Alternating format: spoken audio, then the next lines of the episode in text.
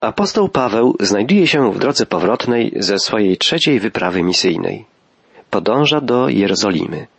Zatrzymał się w Cezarei, dokąd przybył też prorok Agabus, ostrzegając apostoła, że w Jerozolimie czeka go niebezpieczeństwo. Łukasz, który opisuje te wydarzenia jako jeden z towarzyszy Pawła, podkreśla, że wszyscy prosili apostoła, żeby zrezygnował z wizyty w Jerozolimie ale apostoł był w pełni przekonany, że powinien tam pójść. Jak czytamy od dwunastego wiersza dwudziestego pierwszego rozdziału dziejów apostolskich, Łukasz relacjonuje. Wspólnie z miejscowymi chrześcijanami nalegaliśmy na Pawła, żeby nie szedł do Jerozolimy. A on na to, czemu tak płaczecie i rozdzieracie mi serce? Przecież ja gotów jestem dla sprawy Jezusa, naszego Pana, nie tylko pójść do więzienia, ale nawet ponieść śmierć w Jerozolimie. Ponieważ nie dał się przekonać, daliśmy spokój i powiedzieliśmy, niech się dzieje wola Pana. Na serdeczne prośby swoich towarzyszy podróży i miejscowych chrześcijan w Cezarei Paweł odpowiedział tylko pełnym miłości wyrzutem Co czynicie, płacząc i rozdzierając moje serce? Nie zaprzecza, że droga kryje w sobie niebezpieczeństwa nie powątpiewa o prawdziwości proroctwa. Może tylko prosić braci, żeby mu nie utrudniali i tak już trudnej drogi, której nie da się uniknąć. Jedyne, co może zrobić, to podtrzymać swoją decyzję. Przecież gotów jestem nie tylko dać się związać, ale i umrzeć w Jerozolimie dla imienia Pana Jezusa, mówi apostoł. To cierpienie i śmierć nie będą bezcelowe i daremne. Dokonają się dla imienia Pana Jezusa. Czyż imię to nie jest warte, żeby wszystko dla Niego poświęcić? Tymi słowami Paweł dodaje swoim współpracownikom i przyjaciołom sił i niesie im pociechę, a właściwie sam powinien ją od nich otrzymać. Łukasz nie wyjaśnia, dlaczego podjęcie niebezpiecznej podróży do Jerozolimy konieczne było ze względu na imię Jezusa. Możemy przypuszczać, że apostoła wiodła tam troska o zachowanie jedności Kościoła – chciał przekazać braciom w Jerozolimie relację ze swojej pracy misyjnej, a także wraz z przedstawicielami kilku wspólnot azjatyckich i europejskich wręczyć im dar zebrany przez pogano chrześcijan. Przede wszystkim Paweł jednak posiadł pewność, że jest to wolą Boga, żeby udał się do Jerozolimy. Ponieważ do pokonania miał apostoł ponad sto kilometrów, poszli z nim również bracia z Cezarei, którzy wskazali Pawłowi dom Mnazona, gdzie apostoł mógł przenocować. Łukasz relacjonuje. Po kilku dniach przygotowaliśmy się do drogi i wyruszyliśmy do Jerozolimy. Towarzyszyli nam też niektórzy współwyznawcy Cezarei, prowadząc nas do domu pewnego Cypryjczyka, który miał nam udzielić gościny. Był to Mnazon, należący od dawna do grona uczniów. Przybyliśmy w końcu do Jerozolimy, gdzie bracia z radością nas przyjęli. Bracia w Jerozolimie cieszą się z czynów Bożych dokonanych w dalekim świecie. A jednak przytłaczało ich pewne zmartwienie. Sami bardzo Pawła cenili, ale wiedzieli, jak wielu Żydów było mu niechętnych. Spośród Żydów, którzy uwierzyli w Jezusa jako Mesjasza, wielu gorliwie zachowywało wszystkie przepisy prawa mojżeszowego. Łukasz opowiada dalej, Następnego dnia Paweł poszedł z nami do Jakuba, gdzie już byli zgromadzeni wszyscy starsi. Po przywitaniu się z nimi zdał im dokładnie sprawę z tego, czego Bóg przez jego służbę dokonał wśród pogan. Gdy zgromadzeni to usłyszeli, oddali chwałę Bogu i powiedzieli Widzisz, bracie, tyle tysięcy Żydów uwierzyło w Chrystusa, a przecież ściśle przestrzegają prawa mojżeszowego. Tymczasem rozeszły się pogłoski, że swoją nauką nakłaniasz Żydów zamieszkałych wśród pogan do odstępstwa od Mojżesza. Mówisz, żeby przestali obrzezywać swoich synów i stosować się do dawnych obyczajów. Co tu robić? Na pewno dowiedzą się, że przybyłeś. Posłuchaj więc naszej rady. Jest wśród nas czterech mężczyzn, którzy złożyli ślubowanie. Razem z nimi poddaj się obrzędowi oczyszczenia i złóż za nich opłatę, żeby mogli się znów ostrzyc. Wtedy wszyscy się przekonają, że pogłoski na Twój temat są nieprawdziwe, bo Ty sam przestrzegasz prawa mojżeszowego i żyjesz zgodnie z nim. W sprawie zaś pogan, którzy uwierzyli w Chrystusa, Rozesłaliśmy zalecenia na piśmie, żeby wystrzegali się spożywania mięsa ofiarowanego pogańskim bóstwom, krwi i mięsa z uduszonych zwierząt oraz od nierządu. Wtedy Paweł zabrał ze sobą tych mężczyzn, poddał się razem z nimi następnego dnia obrzędowi oczyszczenia i udał się do świątyni, żeby oznajmić, kiedy zakończą się dni oczyszczenia i kiedy za każdego z nich będzie złożona ofiara. Okazuje się, że w kręgach judeo-chrześcijańskich, trzymających się prawa, opowiadano o Pawle rzeczy niesłychane. Powiedziano im, że wszystkich Żydów, którzy żyją między poganami, nauczasz odstępstwa od Mojżesza, mówiąc, żeby nie obrzezywali dzieci, ani też nie zachowywali żydowskich zwyczajów.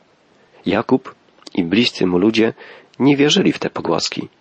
Tym niemniej widzieli nasuwające się trudności. Nie można było utrzymać w tajemnicy przyjazdu Pawła. Co robić?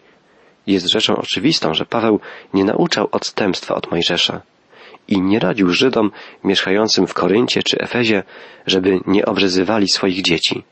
Czy jednak to, czego nauczał o prawie, nie było trudne do zrozumienia? W liście do Galacjan i w liście do Rzymian napisał Prawo wkroczyło, żeby się upadki pomnożyły. Gdzie zaś grzech się rozmnożył, tam łaska bardziej obfitowała. Teraz zostaliśmy uwolnieni od prawa, gdy umarliśmy temu, przez co byliśmy opanowani, tak iż służymy w nowości ducha, a nie według przestarzałej litery. Jak gorsząco musiały brzmieć te zdania w uszach prawowiernych Żydów. List do Galacjan był odczytywany w miastach i wsiach całej Galacji. List do Rzymian w stolicy imperium, w Rzymie. Szorstkie sformułowania z tych listów mogły więc być szeroko znane.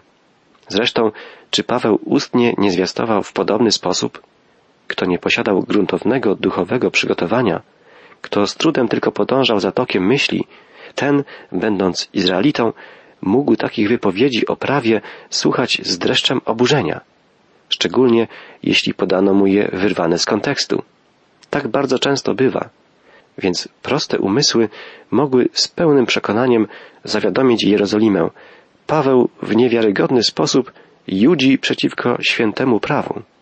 Możliwe, że niektórzy Żydzi, żyjący we wspólnotach założonych przez Pawła, doszli do wniosku, że skoro prawo jest bez znaczenia dla zbawienia, to można się od niego uwolnić. Sam Paweł przecież żył w Antiochii, jak mówił, po pogańsku.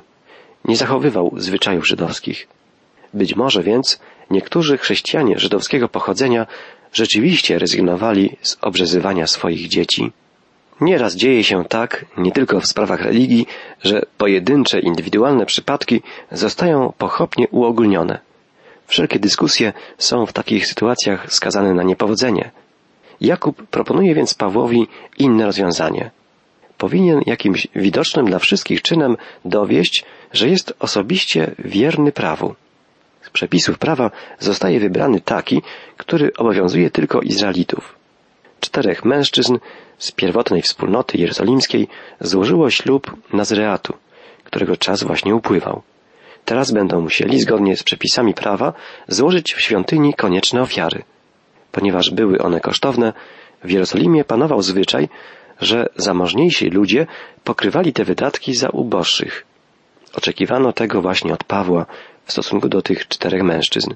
W taki sposób przyznałby się publicznie do prawa, a oni w każdej chwili mogliby to poświadczyć. Paweł też musiałby się poddać oczyszczeniu. Przybył bowiem do Jerozolimy po długoletnim pobycie wśród pogan. Zagadnienie pogano-chrześcijan nie zostaje tutaj poruszone. Jest ono przecież rozstrzygnięte przez dekret apostołów, o czym Jakub raz jeszcze dobitnie przypomina. Paweł nie musi się więc obawiać, że postępując zgodnie z propozycją Jakuba, narazi w jakiś sposób wolność pogano-chrześcijan. Możemy jednak zapytać, czy takie rozwiązanie nie było czysto ludzkim posunięciem, które nie mogło i nie powinno się było udać? Czy zgadzając się na nie, Paweł nie popełnił błędu?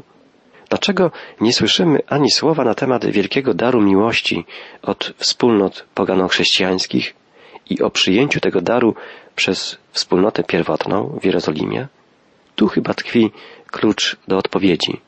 Pomoc finansowa była ubogiej wspólnocie jerozolimskiej pilnie potrzebna.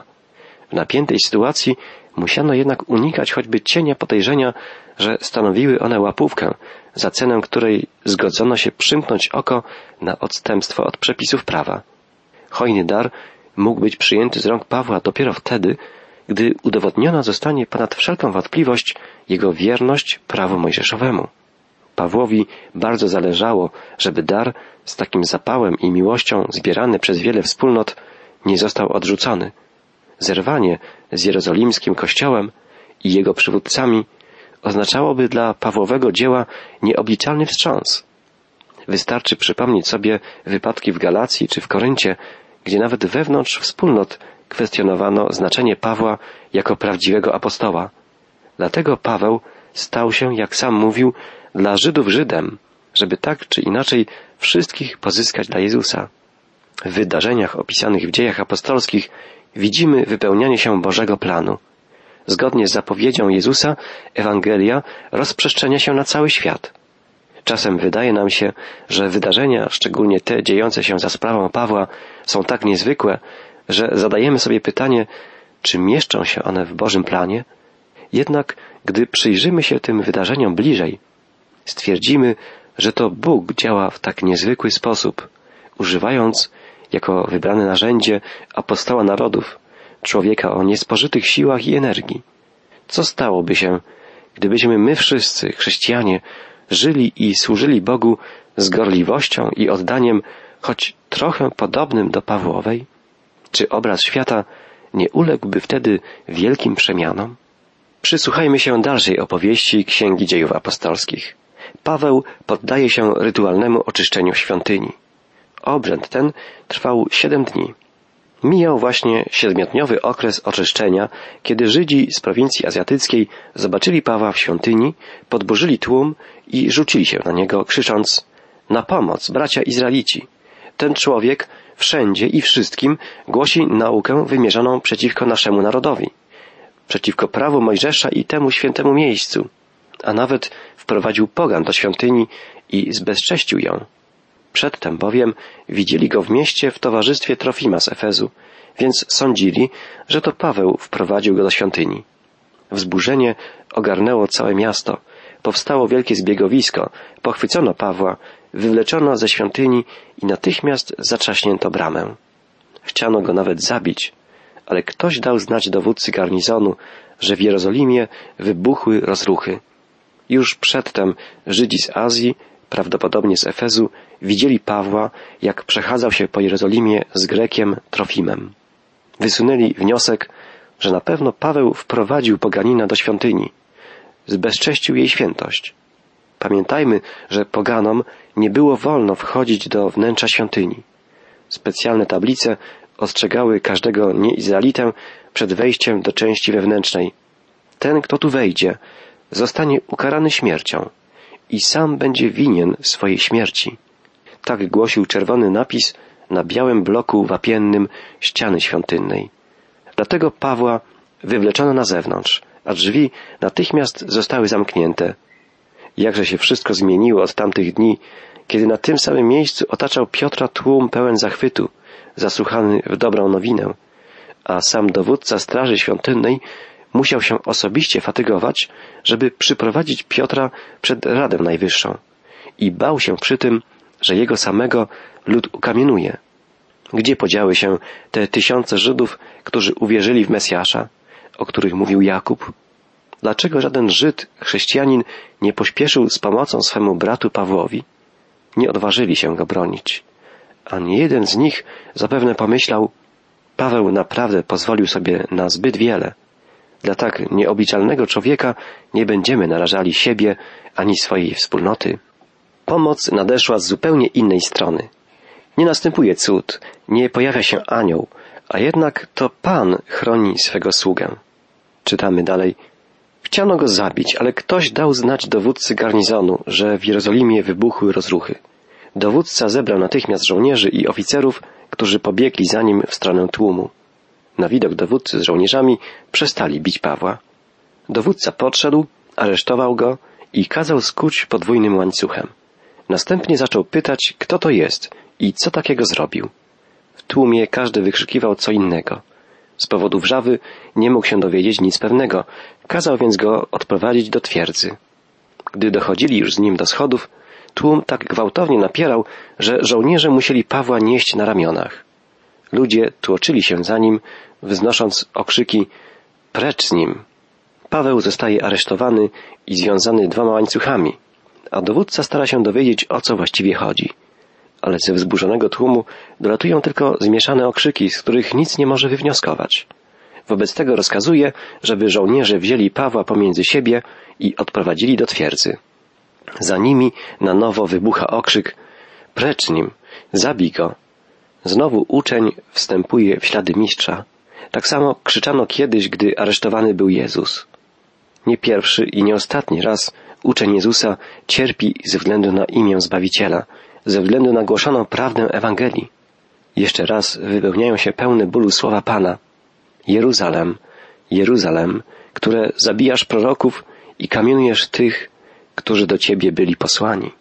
Możemy sobie wyobrazić Pawła zahartowanego cierpieniami, przyzwyczajonego do wyzwisk i razów, jak spokojnie i uprzejmie zwraca się do trybuna, gdy zbliżają się do twierdzy, czy wolno mi coś powiedzieć? Czytamy, tuż przed wejściem do twierdzy Paweł zwrócił się do dowódcy, czy mógłbym ci coś powiedzieć? To ty umiesz po grecku? zapytał go. Nie jesteś więc tym Egipcjaninem, który niedawno wywołał powstanie i na czele czterech tysięcy ludzi uzbrojonych w sztylety poszedł na pustynię? A Paweł na to, jestem Żydem, pochodzę z Tarsu w Cylicji i mam obywatelstwo dość znacznego miasta. Pozwól mi przemówić do ludu. Dowódca wyraził zgodę, a Paweł stanął na schodach i dał znak ręką, a gdy ustał zgiełk, przemówił po hebrajsku. W ówczesnej Jerozolimie bez przerwy powstawały ruchy o charakterze politycznym i mesjanicznym. Z partii zelotów wyłoniła się grupa skrytobójców, którzy w politycznych mordach, dokonywanych na niepewnych politycznie rodakach, widzieli właściwy sposób przygotowania narodu do wielkiego dnia wyzwolenia przez Boga. Fanatyczni prorocy wyprowadzali pełne oczekiwania tłumy na pustynię, gdzie miał do nich przyjść Mesjasz i razem z nimi zanieść Izraelowi wolność. Żydowski historyk Józef Flawiusz pisze o egipskim pseudoproroku, który z czterema tysiącami oszukanych powędrował na górę oliwną. Dowódca mniemał, że powodem całego zamieszania jest właśnie Egipcjanin, którego szczęśliwie udało mu się znaleźć. Jest więc zdumiony, gdy Paweł zwrócił się do niego w nienaganym języku greckim. Prosi o pozwolenie przemówienia do ludu. Dowódca zgadza się. Ma prawdopodobnie nadzieję, że w ten sposób dowie się czegoś bliższego o całym wydarzeniu. Dziwić nas może to, że teraz na skinienie Pawła zapada głębokie milczenie, ale tłum zawsze jest nieobliczalny. Może zaszokowało ludzi, że niemal śmiertelnie pobity człowiek prostuje się teraz i zwraca do nich. Wszyscy chcą usłyszeć, co ma do powiedzenia. Możemy sobie wyobrazić tę niezwykłą scenę. U szczytu schodów prowadzących do twierdzy rzymskiego garnizonu stoi Paweł w otoczeniu żołnierzy i oficerów. Za nim wznoszą się mury twierdzy.